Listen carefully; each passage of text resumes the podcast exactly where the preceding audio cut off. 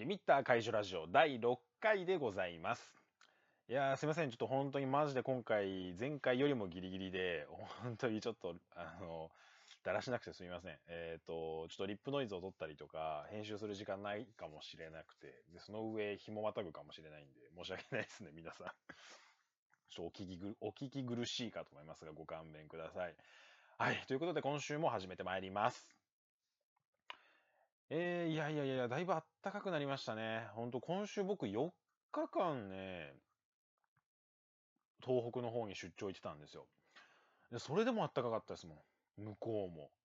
で、驚いたのが、えっとね、東北はね、まだね、桜が咲いてるところ結構ありましたね。うん、びっくりした。うん、まだ咲いてんだと思って、もう結構散り始めてるところも多かったんだけど、まだ桜咲いてると思って。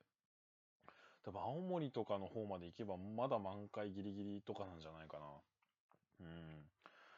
いやー、そんな感じでしたね。で、東京戻ってきて本当に暖かくて、今日なんて何？もう金曜日なんですけど、本当に。いや、半袖でみんな出てましたもんね。びっくりした。本当にもういよいよ暖かくなってきたって感じですね。まあ、ただコロナもね、なかなか猛威をまだ振るってますんで、こう気を抜かないようにという感じですね。はい。それでは、えー今週の活動報告していきたいと思います。えー今週はですね、まずは、えー今週ね、そう、めっちゃ忙しくてほ、ね、4日間も東京にいなかったのに、あの、よく作ったと思うんですけど、今週2つ作ったものがあります。えー闇落ちセボンスター、まず。はい。これ、えっ、と、前回ちょっと、なんかね、出し惜しみしてたやつなんですけど、えー闇落ちセボンスターっていうのを、まあ、あの、僕の友達と一緒に、友達にデザインを考えてもらって、え僕が立体化をしてみたいな形で作りました。ツイッターの方アップしてますんで、よければ見てみてください。で、こちらね、いや、僕、いや、でも本当に最近、その中二病アイテムも作ってるんですけど、同時に、その、なん、なんていうかな。こう、ファンシーなアイテムとか、いわゆるそのジュエリー系のものも、ちょ、一癖あるものを少し作ってるんですよ。で、その中で、新しいものとして、まあ、やっぱセボンスターが僕好きで、いや、男の子だとね、あんまりいないんだけど、でも、セボンスターで多分ご存知の方いらっしゃるかな？女の子は結構知ってる人がね、多いと思うんですけど、あのーそう、こう、まあ、女の子向けの食玩で、その、お菓子売り場とかで売ってるんですけど、細長い箱に入って、チョコと一緒に、なんかそのメッキに、プラスチックにメッキと、あのープラスチックの宝石がついた、こう、ファンシーなね、アクセサリーなんですよ。ネックレスなんですけど。で、いやもう超ロングセラーで40周年らしいんですよね、実は。いやもうめちゃめちゃロングセラー。で、いややっぱり、なんかこう自分オリジナルのってやっぱ欲しくなるじゃないですか、そういうのね。男の子だったらさ、ミニ四駆とか作るじゃないですか。で、ミニ四駆であれば、オリジナルのミニ四駆みんなカスタムして作ったりとか、まあ人によってはボディをね、自作したりとかっていう人もいるわけですよ。で、やっぱこう、元の商品から手を加えてオリジナルみたいな感じにやるんだけど、やっぱり僕もセボンスター、オリジナルのセボンスター作りてえなってやっぱちょっと思っちゃうんですよね。ただ、やっぱさ、40年の歴史があると、まあちょっとひねっただけじゃ、まあまあそんなオリジナリティなるもの出ないんですよね。で、なんか、その大人向けのちょっと背の高いセボンスターとかどうかなみたいなのをいろいろ考えたりしてたんですけど、やっぱそういうのももうあるし、大人向けのセボンスターみたいなのあるし、なんかないかなと思ってたところに、その、僕のお友達が、この今回デザインしてくれた友達が、闇落ちしたセボンスターなんてどう？みたいな。闇川でって言って。闇ってあの、本当に病む。あの、病気の病で、病で病む。闇川のセボンスターとかどうってなって、それめっちゃいいじゃんみたいな。ないよね、それって言って、作ろうっつって、いう話になって、で、その時僕考えてたんだけど、あの、なかなか引き出しもなくて、で、その子が特に何も言ってないのに、デザイン作って持ってきてくれて、で、すごい良くて、あ、これを作るしかねえなと思って、もう、モデリング、モデリングは実動2日3日に、で、そっから 3D プリントと、えー、塗装はもう本当に、まあ、半日ぐらいでバババッと作った感じだったんですよ。でもなかなか個人的にはいいものができたと思ったんで、まあ、ちょっとね、本当にプロトタイプなんで、すごく出来は荒いんですけど、まあなんかこう、意外とちゃんとセボンスターっぽくなって 感動しましたね。ちゃんとセボンスターっぽいと思って、このなんかこう、いい意味でね、いい意味でチープさと、この宝石の感じ。で、宝石は、えっ、ー、とね、僕の、あの、材料箱の中に余ってた、あの、スワロフスキー、ハートのスワロフスキーを、えー、使って作りました。だから、ちょっとね、ちっちゃいんですよね。他のセボンスターと比べて。うん、ちょっとちっちゃいんだけど、スワロフスキーの、えー、ハートの石の幅が横幅が遠ミリ 1, 1センチだから、他のセボンスターってもう少し石大きいんですよね。宝石が。だちょっとちっちゃめになってるんだけど、まあそれも含めていいかなと。うん、ですごい綺麗にできたんで、いいかなと思って僕は満足してます。まあちょっと今後もね、新しいものもう少し、他にも、まあいろいろデザイン考えてくれてるんで、その子が。ちょっとね、時間見つけて作っていきたいななんて思ってます。このところね、すぐに量産する予定はないんですけど、ちょっとまた折を見てね、こうやっていきたいななんて思ってます。はい。そして新しく作ったもう一つなんですけど、こっちもジュエリー系ですね。えー、こっちはね、えっ、ー、と、ライフゲージブローチですね。あのー、以前ちょっとツイッターにもあげたんですけど、その、魔法石関係のもので、やっぱヒットポイントね、ライフゲージ、ゲームの HP のバーをこう、モチーフにした、えー、こう、宝石関係の商品っていうのをいろいろ考えていて、で今回は、えー、宝石の、宝石を、えっ、と、ルビーと、えー、キュービックジルコニアっていう石があるんですけど、そのキュービックジルコニアとルビーを封入したハート型ね、ハート型の宝石を封入したライフゲージ型のブローチ。これもツイッターに上げてますんで、よければ見てみてください。これも、えー、特感でちょっとザクザクっと試作を作りまして、えー、ツイッターにアップさせてもらいました。えー、もともとはね、あの、ルースケースっていう、その、宝石を、その、皆さんお客さんが好きに自分の持ってる宝石を中に入れて楽しめるような形で作ってたんですけど、ただ、やっぱりこうデザインを追い込んでいくと、こうやっぱりこう決めた宝石がピチッと入ってる方が見た目的にいいなと思ったんで、ちょっとまあそういう方向のものもね、こう作ったりとかしてます。まあ全然調整がね、まだまだ必要なんですけど、なんとなくこうすごいいい感じに出来上がってきたんで、もう個人的にはこっちもすごい、あの、よくできたなと思ってるんで、うん。楽しみですね。はい。ちょっとこれもちょっと折を見つけて、いや、これもね、こういうのね、ポコポコね、ちょっと試作したやつツイッターに上げると、すぐやっぱりその、ぜひ欲しいですみたいな皆さん言ってくれて、その度にちょっと僕の心がキュッと締まるんですよね。申し訳ないなぁと思って。やっぱり一個ポコッと作っただけなんでね、実際やっぱその裏側とか、強度とか、うん、使い勝手取り回しとか、量産性とか、全部度外視してるから、実際売ろうとすると、この仕様のままじゃちょっと汚くて売れないわけですよね。うん、実際。ね、結構適当だし、作りも。やっぱり、こう写真で見えてる部分だけなんで、綺麗なのは。うん、だからね、やっぱり、なかなかそこ製品化に至るまでは、結構やっぱいろんなハードルが実はあるので、すぐに、あのー、皆さんに、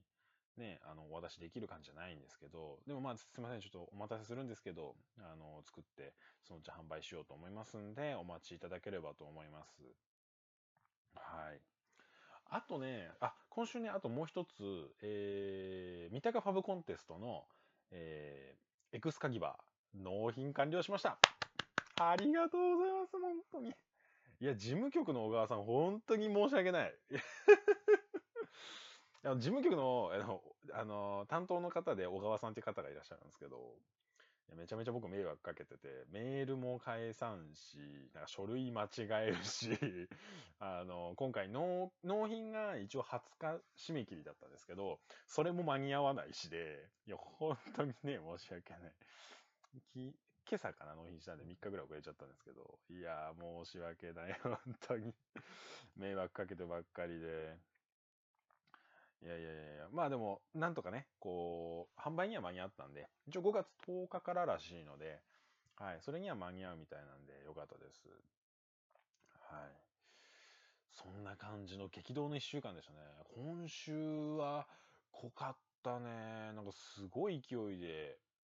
土日にルース、土日土日に闇落ちセボンスター作って、週明け月曜から出張出て、その間、えっ、ー、と、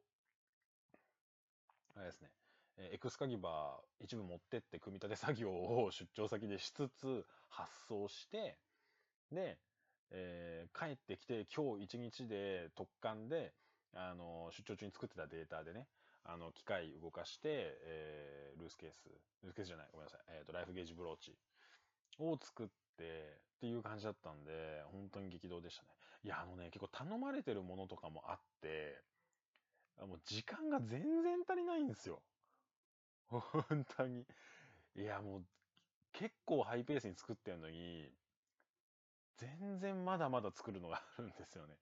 だからちょっとどうしようかなと思って、もう、本当に、もう、なんなら仕事してる場合じゃないぐらいの 感じですもん、僕としては。いや、そんなこと言っちゃいけないですけどね。はい。まあでもありがたいことです、本当に。だからちょっとね、明日、土日もね、またちょっといろんなものを作りつつ、えー、来週末のイベントに向けて、はい。まあただ5月1日ね、えー、そう、5月1日ね、えー、ホビーラウンドあるんですけど、まあ正直、ちょっとやるかどうか、まだわかんないっすよね。もしかしたらやらないかもしれないし。うーん、やっぱり東京とかこれだけね、ちょっとちゃんとお触れが出てると、ね、運営が、運営さん側もね、中止せざるを得ないかもしれないし、まあ、やっぱコロナも増えてるんでね。うん。まあそればっかりは、まあ何がいいとか悪いとかじゃなくてね。うん。まあ僕としてはもちろんイベントとしてはね、やってもらった方がいいはいいんですけど、ただまあ、あの、このご時世なんでね、うん、やっぱ大手を振ってやった方がいいっていう言えるわけでもないし、うん。だからまあもしちょっとやらない場合はね、えー、新作、ちょっとサイバーオフだなんかもちょっと持ってく予定だったんで、その辺はちょっともろもろね、えー、通販在庫にして、えー、オンラインでこう販売の方を進めていこうかなというふうに考えてます。はい。はい、そんなところでですね、えー、今週は、えー、ぼちぼちですね。はい。いやいやいやいやいやなので、ちょっとまたね、たくさんこう、いいものをこう作っていきたくて、うん。アイディアとしては、他にも今あるので、うん。で、宝石、やっぱ宝石関係がちょっと今、僕の中で熱くて、うん、なんかこう、やっぱり、もうちょっとこう宝石とか石をこう身近に身につけられるものとか、何かこう、ジュエリー関係のものを、こう、しっかり、うん。だやっぱりもう少し、あの、なんていうかな。もう少しこう金属も使いつつ、なんかもう少しこうアクセサリー前としたものも作っていきたいななんて思ったりもしてるので、うん。まあなかなかその辺まで行くとちょっとハードルも高いんですけどね。うん。まあまあ。あ、あとね、今週あれ作ってたわ。えっ、ー、と、チューペットロケット。チューペットのロケットスタンド。あれね、頑張って量産してます。もうね、そろそろ夏が来るじゃないですか。いやもう5月っすよ。もう5月なんで、もう夏なんてあっという間ですよ。でそう、じゃあ、チューペットのね、かチューペットを皆さんが食べ始める時期に、そろそろね、差し掛かってくるから、それまでにこう在庫をたくさん作んないとと思ってるんですよね。そう。だから、それもね、えっ、ー、と、今度のね、イベントとか、アメイジング商店街、な、7月だからね、アメイジング商店街。本当に夏真っ只中なんで、ちょっとそれに合わせてちょっと皆さんにご提供したいなと思っております、今のところ。はい。そんなこんなでですね、えー、たくさんもう、そうですね、もう仕事以外の時間はほとんどこう制作に使ってるような感じなんで、はい。やいやいや、そうですね。そんな感じでやっております。はい。じゃあ、そんな感じで今週の活動報告はそんなもんですかね。はい。で、えっ、ー、とね、ではですね、えー、まあ、まだ15分ぐらいなんで、もう少し話そうと思います。えー、では、えー、前回始まったあのコーナー行きましょう。えー、12秒アイテム制作秘話ということで、えっ、ー、と、今週何話そうかな。ちょっとね、全然考えてないんだけど、いや、本当に、ちょっとマジで全然考えてないんですけど、あ、じゃあ、あのー、えー、そうは、結構なんかこう話しやすいのとか話しにくいのとかいろいろあるんですけど、あのー、せっかくなんで、この間テレビで取り上げていただいた、えー、アンドロイドになれるリュック。これの話ちょっとしていこうと思います。はい。これの起源はね、アイディア自体は結構古くからあって、古くからあってって、ね、ちょっと、ちょっと、いやそういうあれじゃないんだけど、えっと、僕の中でね、えっと、これ作ったのは、えー、っとね、いつだっけ？ちょっと待って、今見る。え、去年の何月？アンドロイドになれるリュック作ったのは、え、待って、去年の、ちょっと待って、ツイッターめちゃめちゃ遡ってるんですけど、えっ、とね、去年の何月だ、これ？えっ、とね、いや、結構前だなこれ結構前だなちょっと待って。あ、去年の、あ、でも結構、あ、去年の12月か。え、12月めっちゃ作ってんな、俺。12月15日、去年の。そう。ここの日に、えー、ちょっと待って、ちょっとわかんなくなるから、ちょっとリツイートしとこう。去年の12月15日に作ってますね。そう。えっとね、これ、で、えっと、これ、もともとはリュックじゃなかったんですよ、アイディアの最初は。そう、リュックじゃなくて、なんか、アンドロイドになれるジャケットを作りたかったんですよね。うん。なんか、その、こういう感じの、いわいわゆる、なんていうかな、その、なんか、ちょっと難しいけど、その、なんかこう、なんかサイバーな SF っぽいアーマーのついた、なんかこう、ね、なんかバイクのプロテクターみたいな感じのね、あのー、の、あの、なんかこう、プロテクターがガチャガチャっとついた、なんかこう、で、こう、蛍光グリーンとかの光りそうな感じのね、蛍光色の部品がいっぱいついたジャケットを作ろうって最初思ってたんですよ。で、アンドロイドになれるジャケットっていうのを作りたくって考えてたんですよ。でね、えー、っとね、でも1年以上前からね、アイディアはあったの。だこれ、そう。だからもう、今年、いや、1年、1年半とか2年近く、2年は経たない、1年半ぐらいかな。そう。あったの。えっと、コロナ前から、だから、そう、コロナ前、2020年の、まあ、2月くらいからなんで、コロナが始まったのが。2019年の年末とか、暮れぐらい寒くなってきた時、秋過ぎて、寒くなってきた時ぐらいから考えてたんですよ。確か。そう、これちょっと今こういうところで言言っとかないと、もう本当に忘れちゃうから、ちょっとなんかこうやって記録できるのいいですね、なんかね。そう、なんか僕本当に人間の曲と当てにならないんで。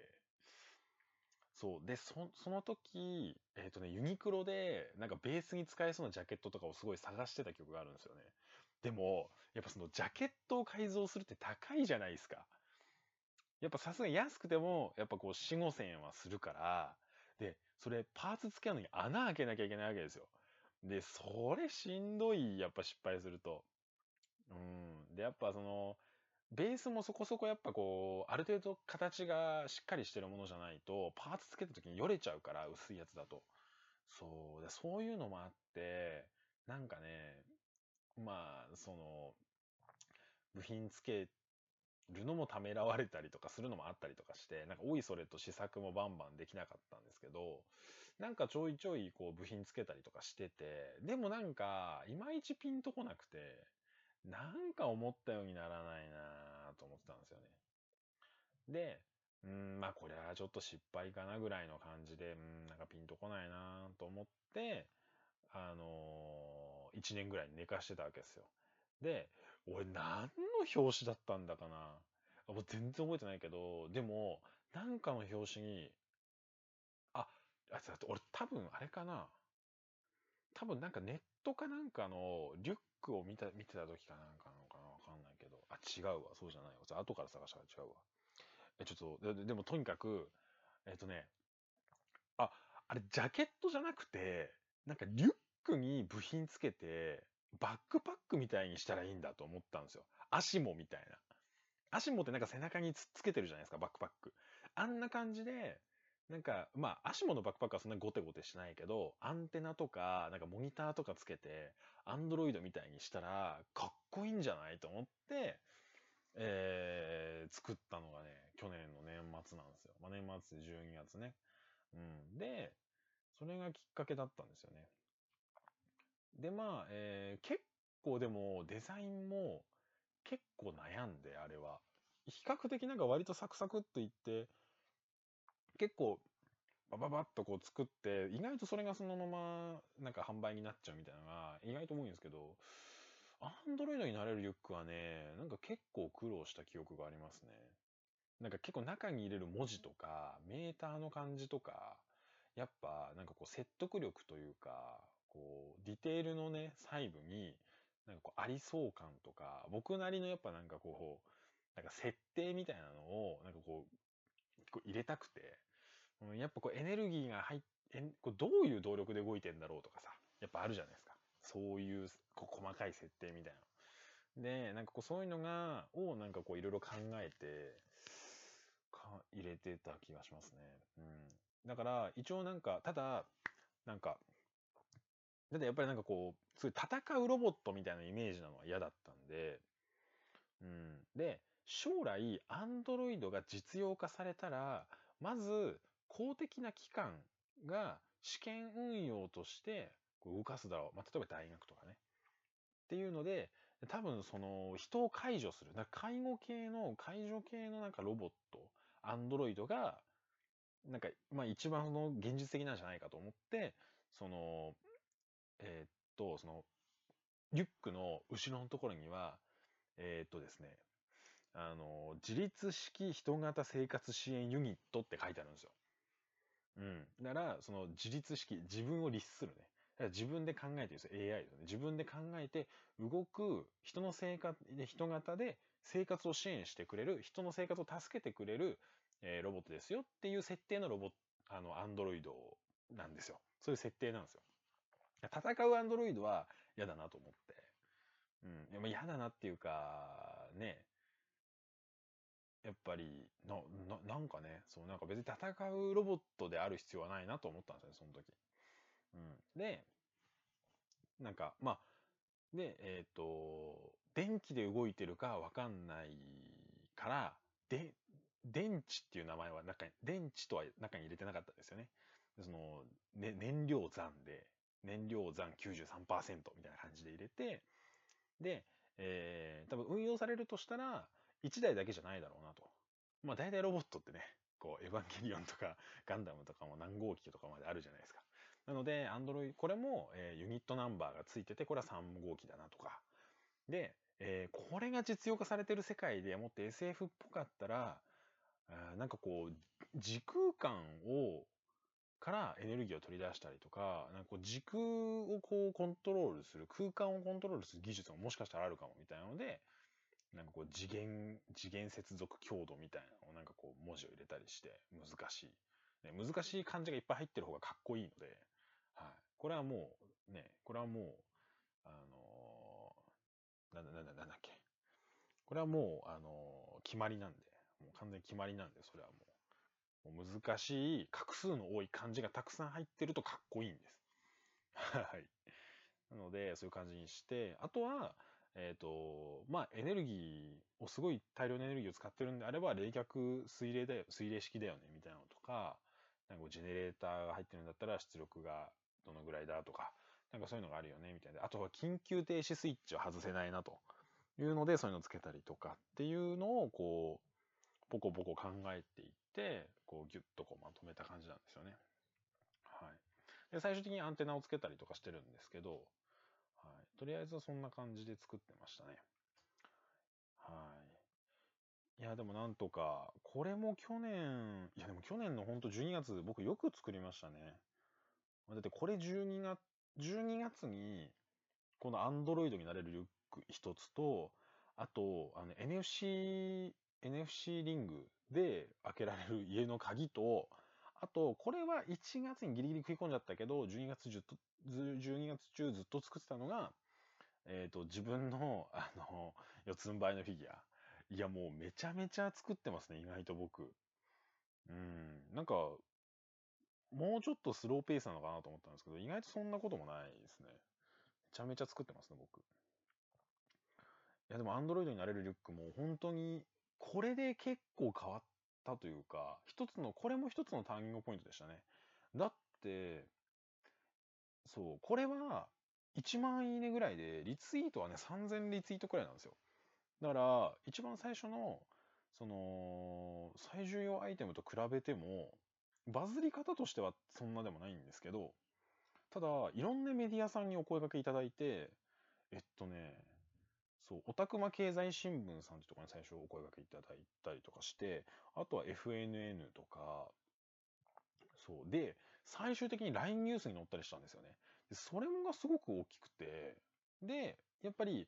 今回テレビでね、えっ、ー、と、何これ珍百景出させてもらったのも、やっぱりこの Android になれるリュックがきっかけだったんですよ。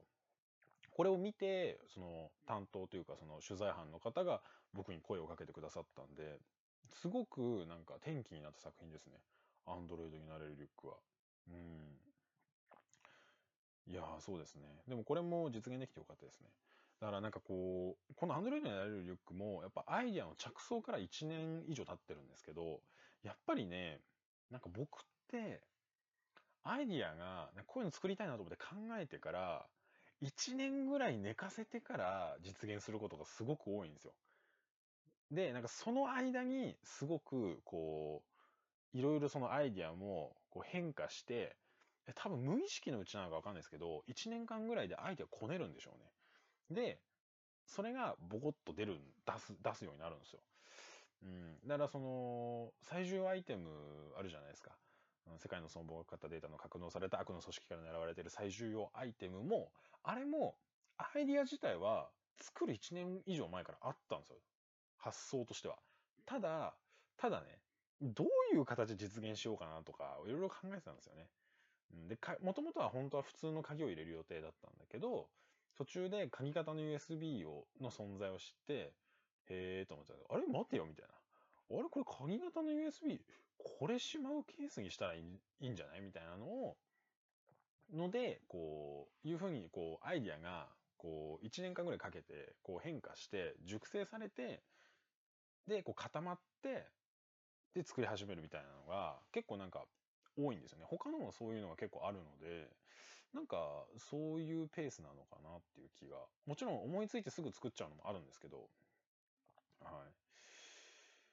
い。意外となんかそんなペースでものづくりしてますね。だから結構本当になんか、うん、スト書き溜めてるストックはめちゃめちゃたくさんあるんですけど、メモ帳に。うん、でもすぐ作り始めることって意外とないですね。うん。やっぱりそうですね。意外とそうだな。だからやっぱ、四つん這いの自分のフィギュア、あのね、あの、ヌードルストッパーのディスプレイベース、これもまあちょっとまた後のね、後の回とかでね、こう、詳細言おうと、説明しようと思うんですけど、そのあたりなんかも、実際ね、着想としてはやっぱそれも前からあったんで、1年以上前からあったんで、やっぱりそういうペースが僕はすごく多いですね。他の作家さんってどうなんですかねいや、わかんないけど、どうなんだろうちょっとね、やっぱこういう、なんか他の人の、他の作家さんの意見とか、やっぱコロナがあるとイベントもないので、なかなかそんなにね、こう話したり聞けないんで、ちょっとわかんないですけど、うん、でもまあ僕はそんなペースでやってますね。はい。ということで今週はね、えー、Android になれるリュックの方をご紹介していきました。これ結構あの、いろいろ苦労したりしましたね。うん。まあリュック自体も、これもリュックも高いから、ジャケットも高いんだけど、リュックも高いから、うん、失敗もできないし、穴開けるのにね。うん、でもうまくいってよよかったですね、本当に。うん、ちょっとこれもね、ちょっと本当は5月中ぐらいに販売を開始したいので、本当は5月頭から売っていく予定だったんですけど、ちょっと間に合わないので、うん、材料はね、結構もう調達できてきてるんで、あとちょっと機械動かしてね、部品作って組み立てなんですけど、すいませんが、もう少しお待ちください。ごめんなさい。本当お待たせしてばっかりなんですけど、はい。少々お待ちいただければと思います。はい。それでは、えー、12秒アイテム、えー、制作秘話のコーナーでした。そうですね。はい。えー、では、えー、今後の活動予定なんですけど、えー、5月1日、えー、ホビーラウンド、えー、最初から言ってるんですけど、実際やるかちょっとわかんないですね。まだね。うん。まあ、もしかしたらやるかもしれないし、やんないかもしれないし。ちょっとね、もしそのホビーラウンド、もし開催延期となれば、なんかやっぱせっかくだから、まあオンラインで販売するんですけど、なんかそれ以外のこともちょっとやりたいですね。なんかちょっとその、やっぱホビランやらないとなれば残念なんで、残念なままで終わらしとくのも、とあれなんで、何かこう面白いキャンペーンとか打ちたいですね。なんかこうやって、ね、やっぱりそのイベントができなくなっちゃうっていうのは、こうシンプルにこう悲しいことじゃないですか。みんながこう楽しみにしてたことができない。まあ、それはコロナだからしょうがないんだけど、やっぱそのみんな楽しみにしたことができないっていうのは悲しいことなんですけど、なんか、じゃそれを超える何かこう楽しいことをちょっと考えていきたいなとはちょっと思ってますね。うん、せっかく、ね、え、イベントで僕の商品楽しみ、僕の商品をね、楽しみにしてくださってる方もいらっしゃるので、何かこう、イベントやらないからといって、ね、まあ通販もやるんだけど、うん、なんかこう、ももっとこう皆さん楽しくなれるようなことをね、なんか考えていけたらいいなーって思いますね。うん。まあ、ちょっとできるかどうかわかんないですけど、はい。まあ、ちょっとこれは、こればかりは、本当に、